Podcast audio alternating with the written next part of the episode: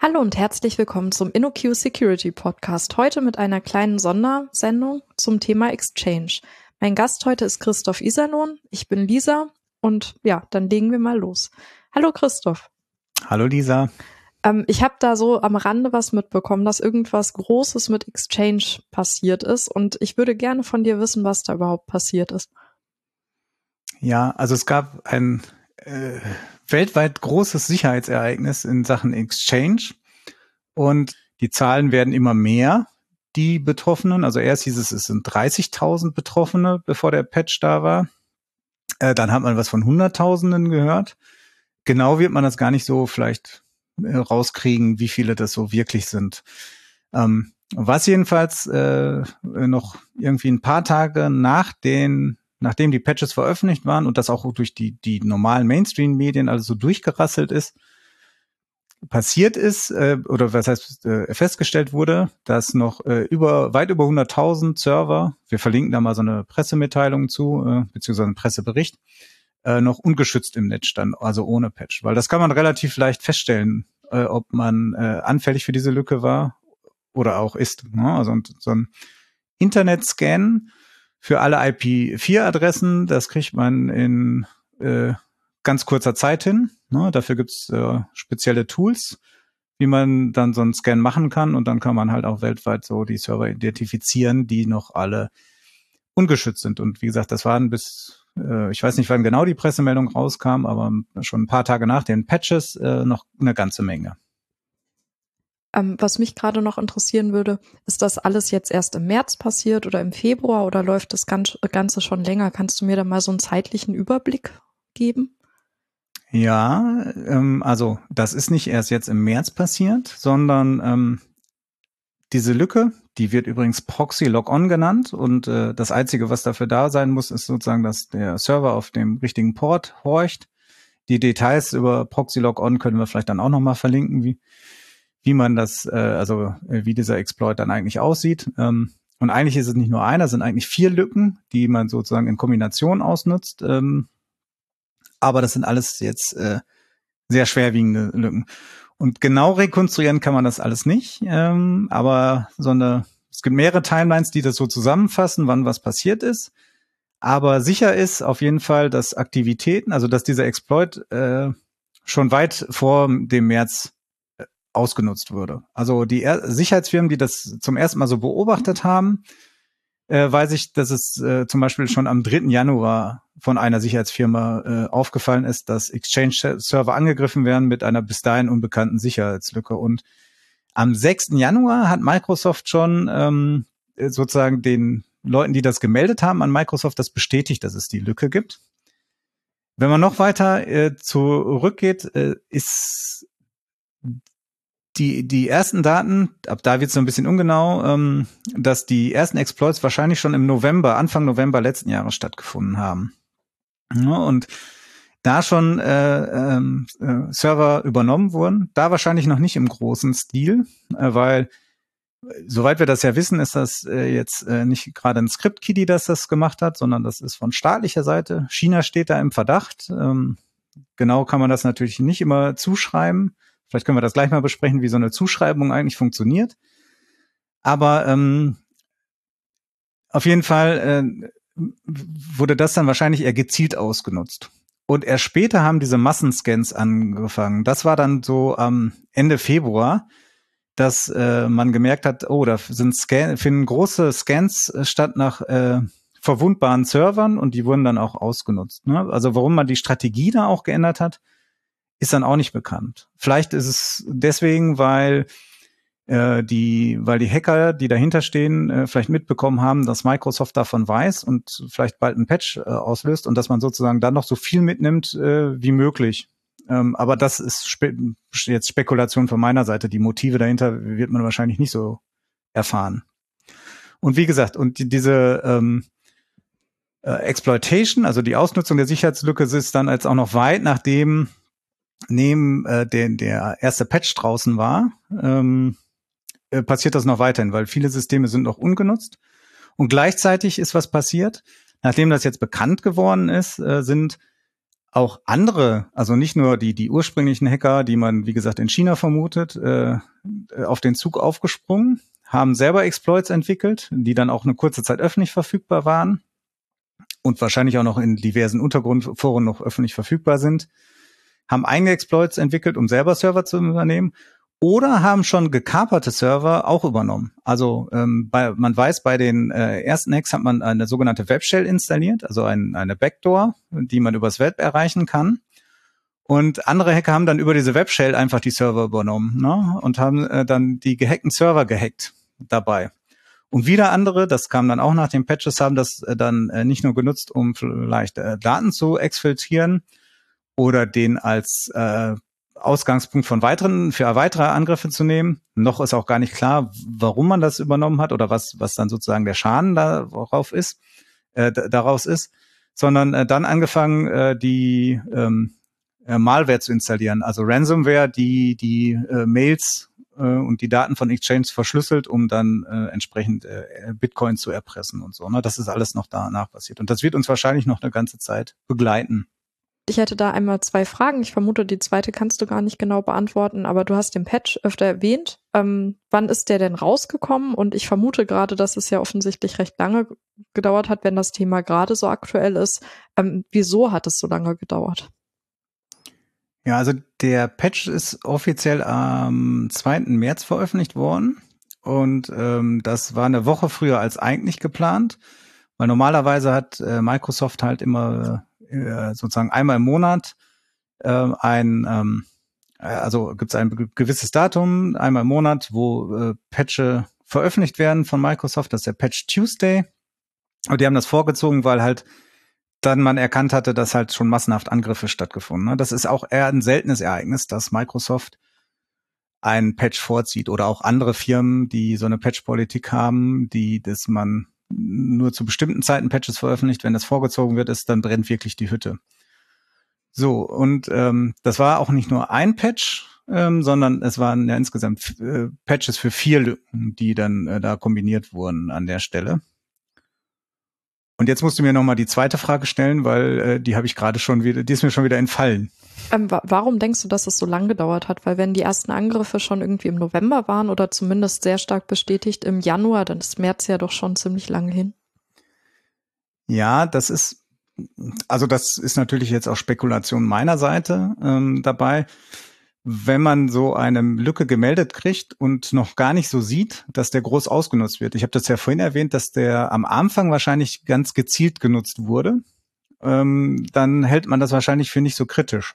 Und man weiß auch, dass äh, Microsoft ähm, so gegen Ende Februar ähm, einem, einem, der die Lücke gemeldet hat, das waren verschiedene Firmen, die das halt beobachtet haben, diese Angriffe, und das gemeldet haben, dass die für den Patch Tuesday einen Patch vorbereitet haben oder das en- entwickelt haben, ne? Und den dann, äh, dann entsprechend veröffentlicht wurden. Und ich denke mal, dann ist irgendwann äh, die Panik gekommen, dass halt äh, die, die ganzen äh, massenhaften Scans nach verwundbaren Servern aufgetreten sind und die jede Menge Server übernommen haben und dass Microsoft dann einfach handeln musste an der Stelle, ne? Und äh, das einfach vorziehen muss mit ihrem Patch. Und äh, von daher, umgekehrt, wie gesagt, äh, legt das so ein bisschen die Vermutung nahe, dass diejenigen, die diesen Patch, äh, die diesen Exploit vorher ausgenutzt haben, das irgendwie auch mitbekommen haben, dass da bald ein Patch kommt und dann einfach auch angefangen haben, massenhaft zu scannen, also dass sich das gegenseitig beginnt. Aber wie gesagt, das ist natürlich äh, ein bisschen Spekulation. Microsoft lässt sich da natürlich auch nicht so in die Karten schauen, warum das so ist. Vielleicht wird das irgendwann äh, rauskommen, weil das hat natürlich weite Kreise gezogen, ne? Auch äh, viele Regierungsorganisationen nutzen das, auch in den U S A. Und die werden Microsoft äh, natürlich auch mal in irgendwie so eine Art Untersuchungsausschuss oder ähnliches äh, zitieren. Also es gibt schon, ähm, ich weiß nicht, was das Äquivalent in den Vereinigten Staaten ist für so einen Untersuchungsausschuss, aber das gibt schon, dass die sich da auch irgendwo rechtfertigen müssen, das ist schon klar. Und vielleicht wird man da ein bisschen erfahren, was da die Politik ist. Aber die werden natürlich auch versuchen, da Schadensbegrenzung zu machen. Von daher, ähm, genau werden wir das wahrscheinlich nie erfahren.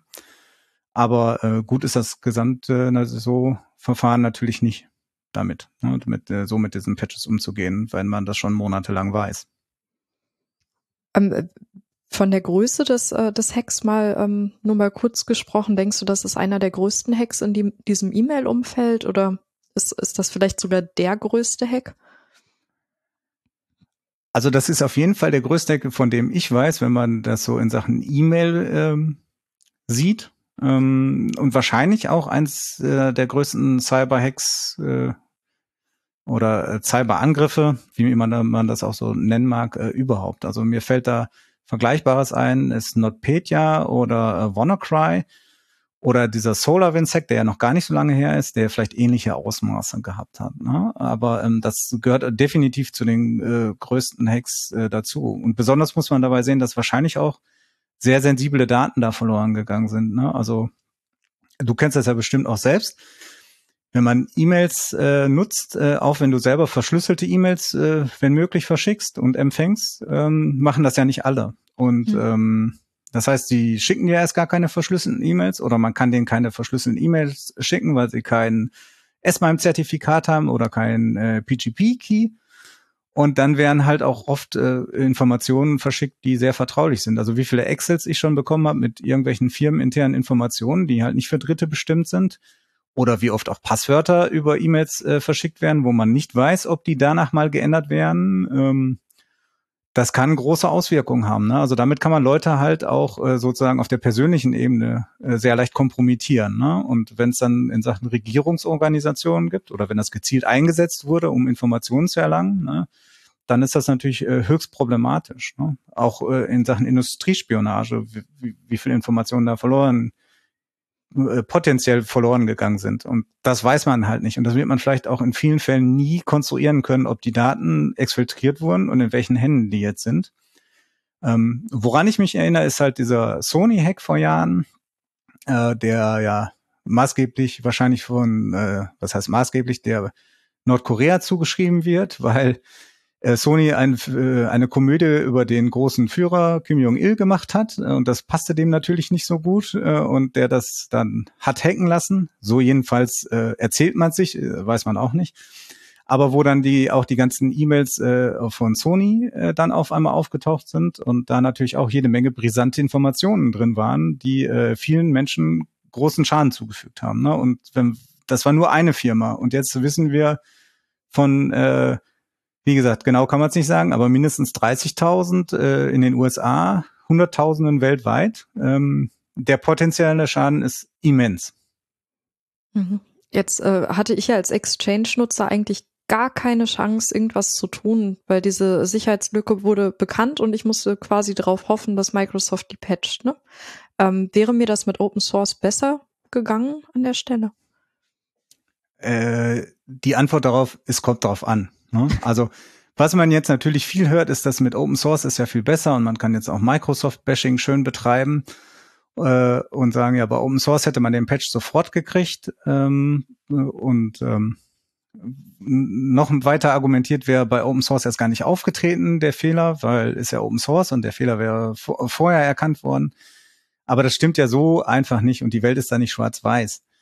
Uh, Open Source ist nicht gleich Open Source, sondern Open Source wird ja auch äh, zum größten Teil heutzutage nicht mehr als Hobbyprojekt entwickelt, sondern professionell. Ne? Also wir kaufen unser Linux-System vielleicht von Red Hat oder von SUSE und äh, der Kernel wird auch entwickelt von ähm, zu achtzig Prozent von bezahlten Entwicklern.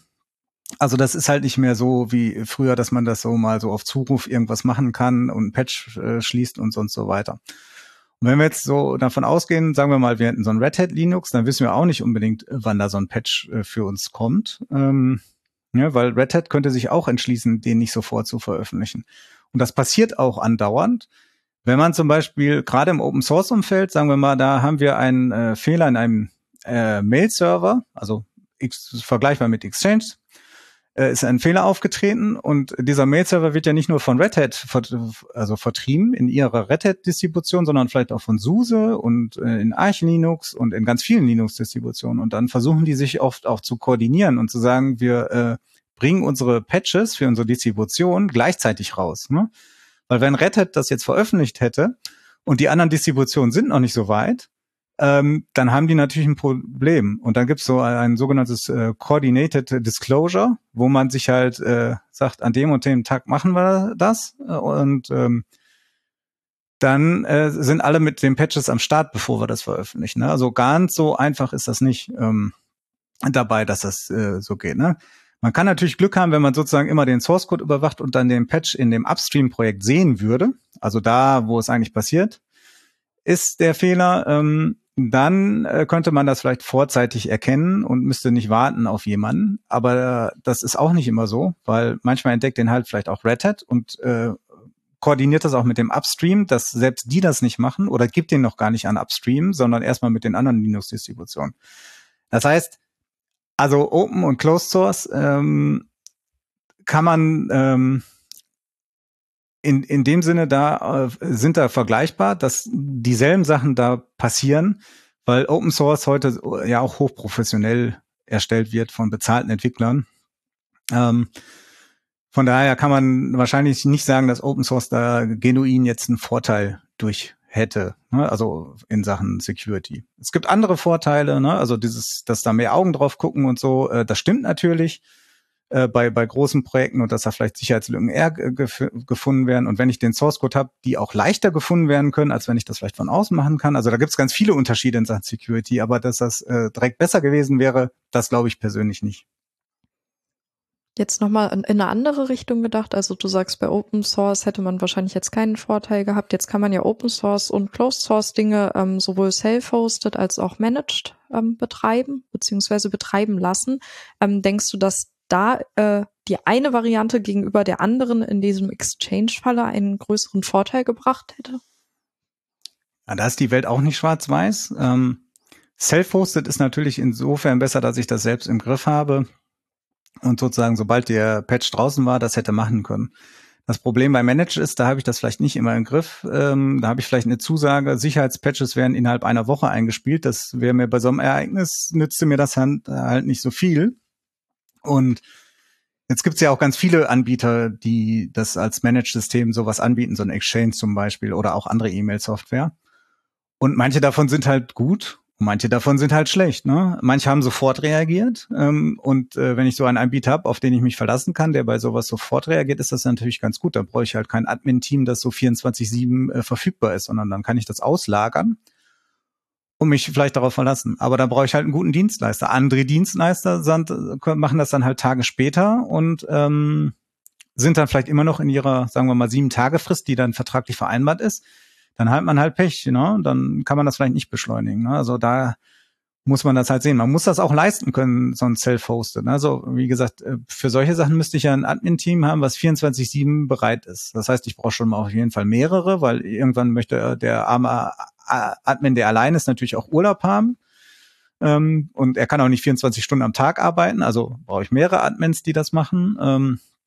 Und wenn das jetzt nur Exchange wäre, dann kann ich das vielleicht leisten, wenn ich da, weiß ich nicht, drei, vier Stück für hätte, die das übernehmen. Aber die müssen ja auch noch mehr Software irgendwie betreuen, typischerweise. Ne? Also desto mehr Software ich mir einkaufe, die betreut werden muss, äh, desto schwieriger wird das für die. Ne? Und dann muss man halt entscheiden, äh, habe ich so ein Team, kann ich mir das leisten, will ich mir das leisten oder ist eine Managed-Lösung nicht äh, oft auch besser? Ne? Von daher äh, ist da die Welt, wie gesagt, auch nicht schwarz-weiß. Äh, was man vielleicht noch mal so ein bisschen Ähm, betonen sollte, ist, wenn ich das direkt bei Microsoft gemacht hätte, die bieten auch so einen Online-Service an, dann hätte ich, habe ich wahrscheinlich Glück gehabt, weil die wussten davon ja schon lange und äh, soweit ich das weiß, äh, und äh, mir wäre jetzt nichts Gegenteiliges bekannt, auch nicht aus der Presse oder so, äh, waren die natürlich nicht betroffen, weil die ihren Patch natürlich rechtzeitig eingespielt hatten, ne, dafür.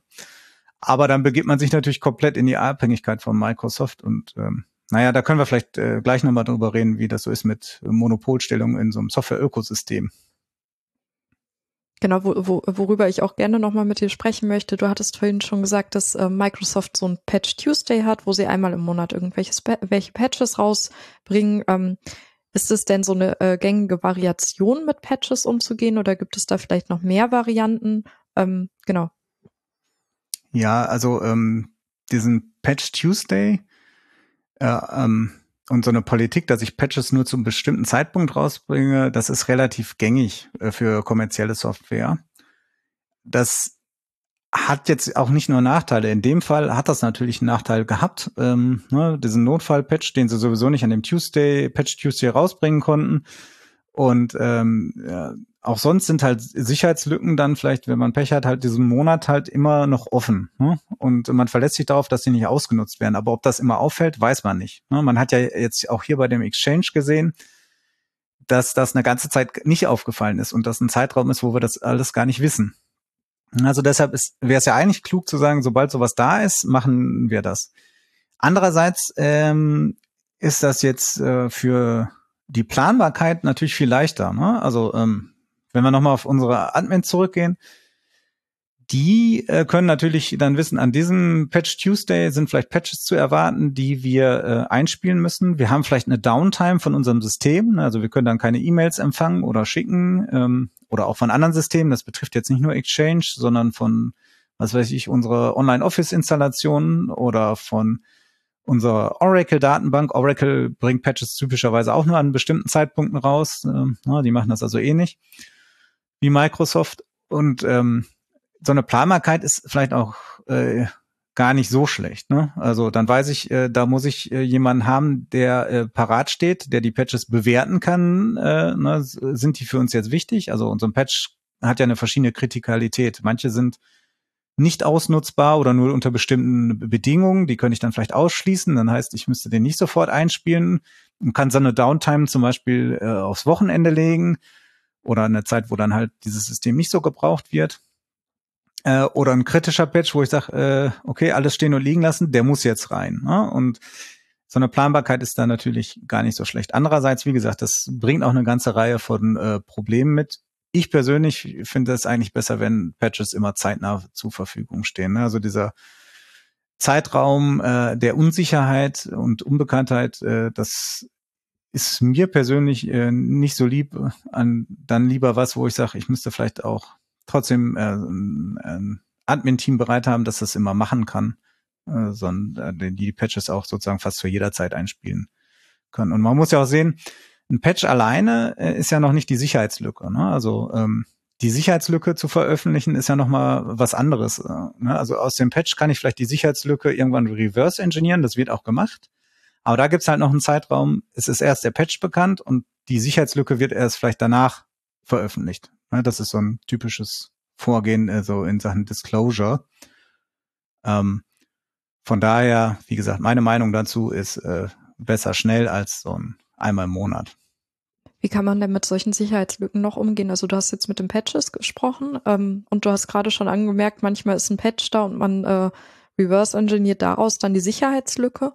Ähm, wenn ich als äh, Unternehmen jetzt eine Sicherheitslücke offenbart bekomme, was habe ich für Möglichkeiten, mit dieser Lücke umzugehen? Also, ähm, es gibt äh, eigentlich zwei bekannte ähm, und etwas gegensätzliche Möglichkeiten. Das ist, also man fasst das unter der Disclosure-Politik oder Disclosure-Policy zusammen. Das heißt, äh, ich kriege als Hersteller eines Produktes gemeldet, bei mir ist eine Sicherheitslücke drin und äh, wie gehe ich jetzt da um? Das ein Verfahren ist Full Disclosure. Ähm, da wird das einfach öffentlich gemacht. Ne? Ähm, sobald die Lücke entdeckt ist, wird das öffentlich gemacht. Manchmal sogar gar nicht mit dem Hersteller kontaktiert, weil eigentlich Full Disclosure kommt auch von einer Mailingliste, die so hieß, wo einfach solche Sicherheitslücken einfach gepostet wurden. Ne? Und ähm, das ist für den Hersteller natürlich schlecht, weil dann müsste er vielleicht erstmal einen Patch entwickeln und in der Zeit ist diese Lücke nicht gedeckt. Ne? Das sind so, da hat man die Einstellung dahinter, ne? So maximale Informationsfreiheit. Ähm, Das ist schwierig, ne? Gerade so auch äh, im kommerziellen Umfeld, ähm, ob man das machen will oder nicht. Ähm, die Unternehmen möchten meistens gerne eine sogenannte Responsible Disclosure Politik machen oder Policy betreiben. Das heißt, äh, wenn sie eine Sicherheitslücke gemeldet bekommen, dann äh, vereinbart man einen gewissen Zeitraum, bis die veröffentlicht werden kann. Und in diesem Zeitraum ist es dann möglich für das Unternehmen, Patches zu entwickeln und vielleicht auch schon zu veröffentlichen, wo dann noch nicht klar ist, wo die Sicherheitslücke ist. Das ist meistens damit verbunden, dass derjenige, der es meldet, auch irgendwie finanziell entlohnt wird. Ne? Dass man, äh, hier, du kriegst jetzt ähm, so und so viel Euro oder Dollar dafür, äh, für die Sicherheitslücke, vielen Dank. Aber das Geld gibt es natürlich nur, wenn du dann auch das unter der Decke hältst, bis äh, unsere ähm, Schweigefrist hier abgelaufen ist dazu, ne? Weil ähm, einmal will man, wollen Sicherheitsforscher das, das natürlich das Geld haben und damit auch Geld verdienen, also so Bug-Hunter. Ähm, andererseits äh, will man aber auch immer den Ruhm einheizen dafür, von daher ähm, ist das typischerweise so, sobald das vorbei ist, wird das irgendwie äh, veröffentlicht in irgendeiner Form. Heutzutage immer schön mit Webseite, das ist ja seit Heartbleed so, dass jeder größere Bug oder grö- die größere Sicherheitslücke dann noch seine eigene äh, Website kriegt. Ne? Und das wird gemacht. Ähm, und das kann kann ein sehr langer Zeitraum sein. Wenn wir uns mal von Exchange kurz weggehen und die äh, ganzen Lücken, die bei Intel aufgetaucht sind, so Spectre, Meltdown und Co., da waren äh, von der Entdeckung äh, bis die veröffentlicht wurden, ist da zum Teil über ein Jahr vergangen. Und das liegt natürlich daran, weil das Hardware-Probleme waren. Und Hardware kann man nicht einfach mal einen Patch ausrollen so leicht. Ne? Also es gibt dann Sachen wie dieser, wie es Intel gemacht hat, wo man den Microcode auf so einem Prozessor vielleicht noch patchen kann. Aber das ist natürlich viel schwieriger. Ähm, man hat ja gesehen, das hat dann zu großen Performance-Einbußen geführt. Äh, und dann musste man, also da einen Patch zu entwickeln, ist viel schwieriger und äh, eigentlich muss man ja eine neue Hardware-Revision machen und so. Und da kann das sehr lange dauern, ne, bis sowas dann gemacht wird. Aber wir, wir sind jetzt noch im Softwareumfeld, ähm, da sind es vielleicht so neunzig Tage. Und ähm, es gibt noch die äh, Variante, ähm, wie das so das äh, Google Project Zero macht, äh, die Sicherheitsabteilung von Google, die äh, alles Mögliche zerforscht, ähm, auch die Konkurrenzprodukte, aber gar nicht darum, dass sie das Geld machen äh, wollen, sondern Google ist also äh, altruistisch, beziehungsweise tut ein bisschen altruistisch. Ähm, die ähm, suchen halt nicht äh, sozusagen dafür, das äh, Geld äh, zu bekommen, sondern mehr für den äh, Ruhm und äh, dass äh, alles viel sicherer wird. So die offizielle Begründung. Und die finden dann auch Lücken und sagen dann einfach, äh, wir veröffentlichen das in neunzig Tagen, egal was du machst. Ne? Und wenn ein Patch nicht da ist, dann hast du Pech. Und das ist schon öfter passiert, dass die äh, Zero-Day-Lücken veröffentlicht haben, ohne dass Patches da waren. Man kann dann nochmal mit denen reden und sagen, äh, ich brauche noch eine Verlängerung, wir haben hier einen Patch in der Entwicklung, wir sind noch nicht so weit. Ähm, da kriegt man manchmal auch noch eine Verlängerung, aber manchmal auch nicht. Und ähm, also da ist es schon öfter passiert, dass Patches äh, nicht verfügbar waren, nachdem dann das Project Zero einfach gesagt hat, das veröffentlichen wir jetzt mal. Na, also von daher gibt es ganz unterschiedlichen Umgang dafür. Ähm, ich persönlich bin auch für ein äh, Responsible Disclosure, aber mit möglichst kurzen äh, Schweigefristen. Ne? Also ein bisschen Zeit zum Patch entwickeln sollte man natürlich einräumen, aber neunzig Tage sind oft auch sehr lang. Ne? Es kommt halt darauf an, wie komplex das Softwareprodukt ist. Das muss ja auch alles getestet werden und so, aber äh, ich bin eigentlich für sehr kurze Zeiträume, damit halt die Lücke nicht so lange äh, offen liegt, weil äh, wenn die jemand entdeckt hat, äh, kann die auch jemand anders entdecken. Ne? Und von daher besser kürzere Zeiträume. Aber das einfach so äh, rauszugeben wie beim Full Disclosure ohne irgendwas ist jetzt äh, wahrscheinlich auch nicht das Wahre. Ne? Das äh, gefährdet halt ganz viele Leute, die vielleicht Software betreiben, die diese Lücke hat. Also bei Microsoft war es dann auch ein Responsible Disclosure, was äh, vorging. Das ist die offizielle po- Politik, aber ob das jetzt responsible ist, äh, das weiß ich nicht, weil sie wussten ja schon viel länger davon. Ne? Also von daher ist das Verhalten von Microsoft da vielleicht auch äh, zu kritisieren. Also ich würde das kritisieren. Ne? Also das ist, ähm, äh, man muss dann vielleicht auch solche Fristen einfach deutlich verkürzen, äh, wenn man das weiß. Und man weiß auch schon, das wird ausgenutzt. Also die Meldung an Microsoft ging ja schon, indem Angriffe beobachtet wurden, wo man sagte, hier ist eine unbekannte Lücke. Und diese Lücke wurde ja, wie gesagt, äh, schon sehr früh bestätigt. Von daher, ähm, das äh, läuft zwar unter dem Titel Responsible, aber Responsible war es eigentlich nicht. Ne? Also es war nicht verantwortungsbewusst damit. Ist jedenfalls meine Meinung dazu. Ähm, genau, was jetzt auf jeden Fall als Thema noch offen ist, du sagtest, ähm, auf Monopole kommen wir einfach später nochmal zu sprechen. Genau, also ähm, ich habe auch das Gefühl, dass Exchange schon sehr, sehr weit verbreitet ist. Mir persönlich fällt keine Alternative ein, aber vielleicht bin ich auch nicht äh, bewandert genug auf dem Gebiet. Ähm, warum ist es so kritisch, dass es diese Softwaremonopole gibt? Naja, wir reden ja auch öfter mal von dem Begriff Software-Ökosystem. Und ähm, im normalen Ökosystem wissen wir, dass Monokulturen äh, äh, eigentlich nicht so gut sind, weil die sind sehr anfällig. Ne? Also wenn man äh, Schädlinge hat äh, auf einer Monokultur, dann ist das halt viel schlechter, als wenn wir irgendwie äh, was äh, irgendwie eine größere Biodiversität auf irgendeiner Fläche hätten, weil dann halt nicht so viel von demselben Schädling vielleicht befallen wird, weil der sich vielleicht bestimmt nur bestimmte Pflanzen aussucht. Ne? Ähm, mal so ganz vereinfacht gesagt, ich bin jetzt kein Biologe, aber das ist, glaube ich, so auch äh, Allgemeinwissen, dass so Monokulturen äh, in der Umwelt halt nicht so gut ist. Und genauso ist es auch im Software-Ökosystem. Microsoft hat bei Exchange ähm, einen sehr großen Marktanteil in Sachen Groupware, wie man das so nennt, oder sagen wir mal E-Mail-Kalendersoftware.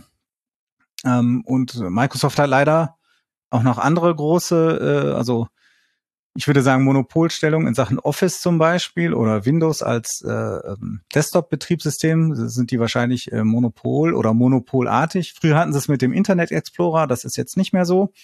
Da äh, bemüht sich der Chrome von Google halt bald das Monopol zu übernehmen.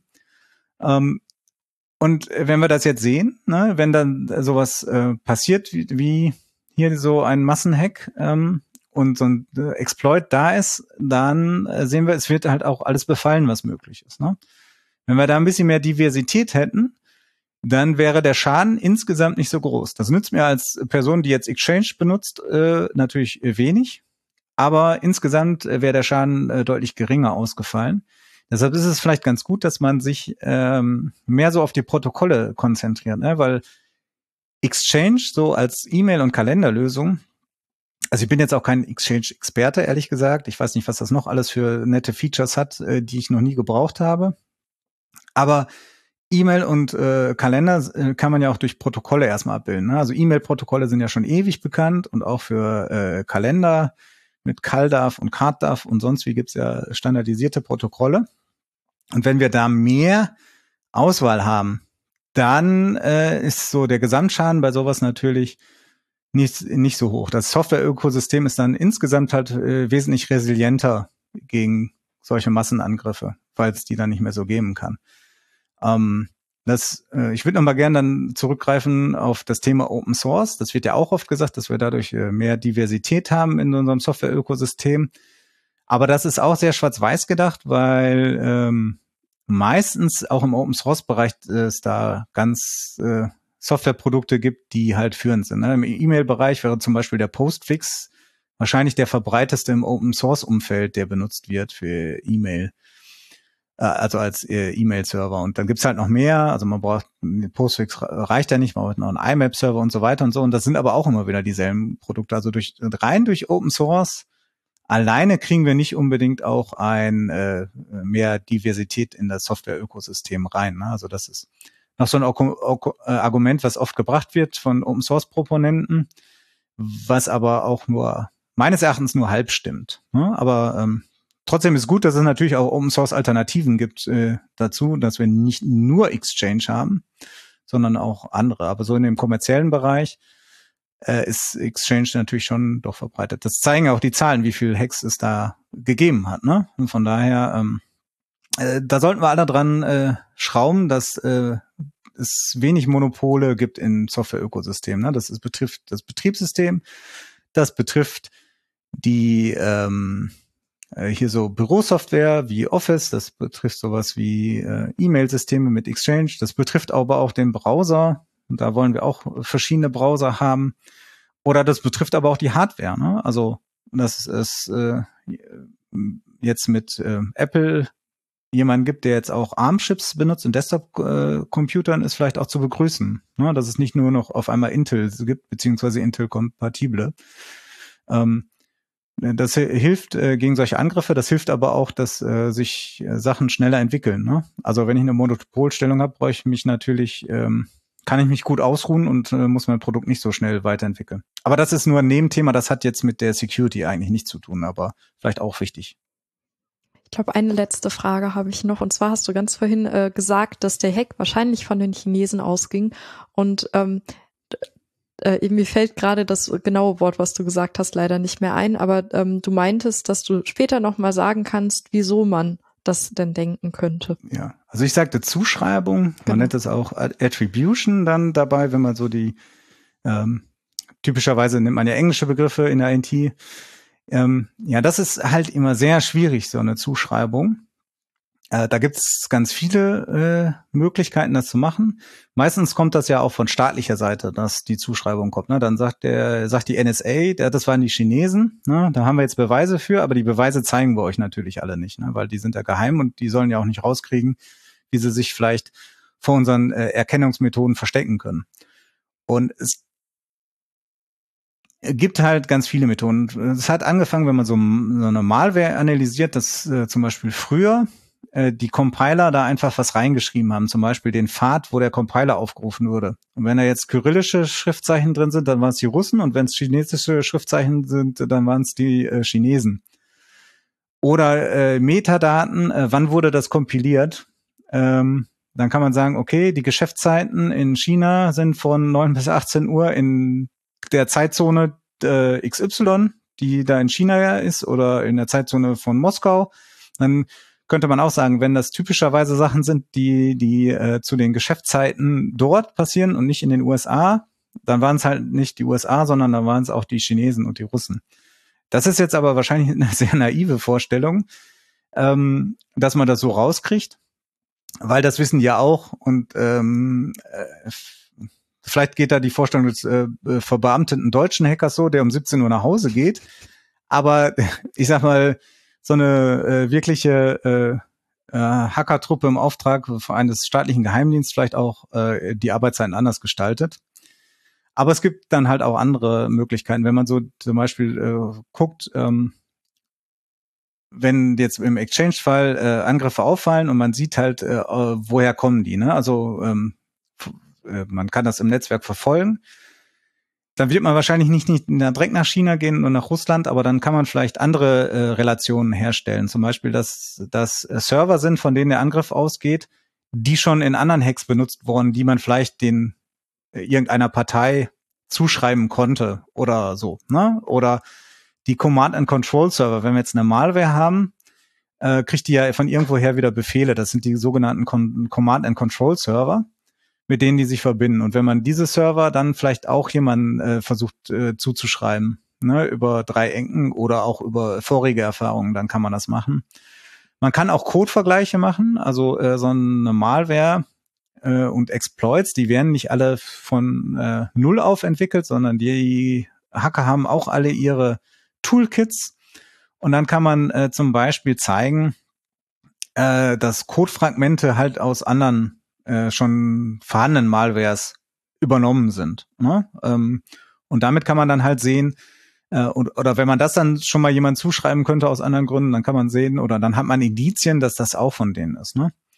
Und ähm, solche Techniken gibt's dann halt, ne? Also typischerweise äh, irgendwelche Verhaltensbeobachten oder Artefakte äh, oder Netzwerktraffic, der, den man irgendwie korreliert äh, mit einer Partei, die da beteiligt sein könnte, aber genau kann man das natürlich nicht so wissen. Also das Problem ist, äh, das, was ich jetzt erzählt habe, wissen die ja auch alle, ne? Und das kann man dann natürlich auch verschleiern, ne? Indem man dann, ähm, wie gesagt, das Einfachste macht, indem man dann äh, die Chinesen mit dem mit dem Computer, der russische Spracheinstellung hat, äh, das sozusagen den Russen in die Schuhe schieben würde oder zur äh, russischen Bürozeit äh, arbeitet. Ne, das, das jetzt nur ganz einfach, ne? Aber das Gleiche gilt über die, äh, von welchen Servern geht das denn aus und welche sonstigen Anomalien hat man. Die beobachten sich natürlich alle gegenseitig, die großen Geheimdienste und deren äh, Aktivitäten im Cyberspace. Und dann ähm, kann man das natürlich auch versuchen nachzuahmen.